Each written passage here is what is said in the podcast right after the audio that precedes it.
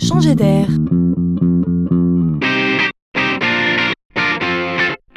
C'est la chronique de Laurent Collen. Un mot sur les réseaux sociaux. Alors on en parle beaucoup, on ne parle que de ça même. Twitter, Facebook, Instagram et tous les autres. Tout le monde est dessus. Lise, ma fille, vos enfants, sûrement vous peut-être, votre patron, mais aussi Emmanuel Macron, Donald Trump et le pape François. C'est vous dire si ça ratisse large. Alors, soyons objectifs. Les gens ont toujours adoré parler de leur passion entre amis.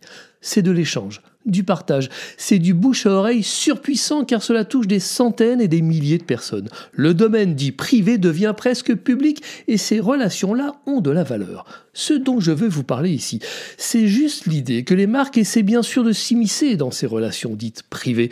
Euh, ce n'est pas toujours bien perçu par les internautes. Tout dépend de la manière dont c'est fait. Apprenez ici que L'Oréal a identifié au Royaume-Uni 2000 femmes passionnées de masques de beauté, leur envoyant une nouvelle gamme de produits à tester.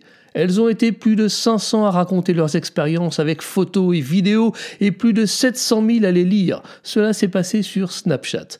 Et L'Oréal a vendu 50% de produits en plus, sans utiliser aucun argument publicitaire. Efficace, non?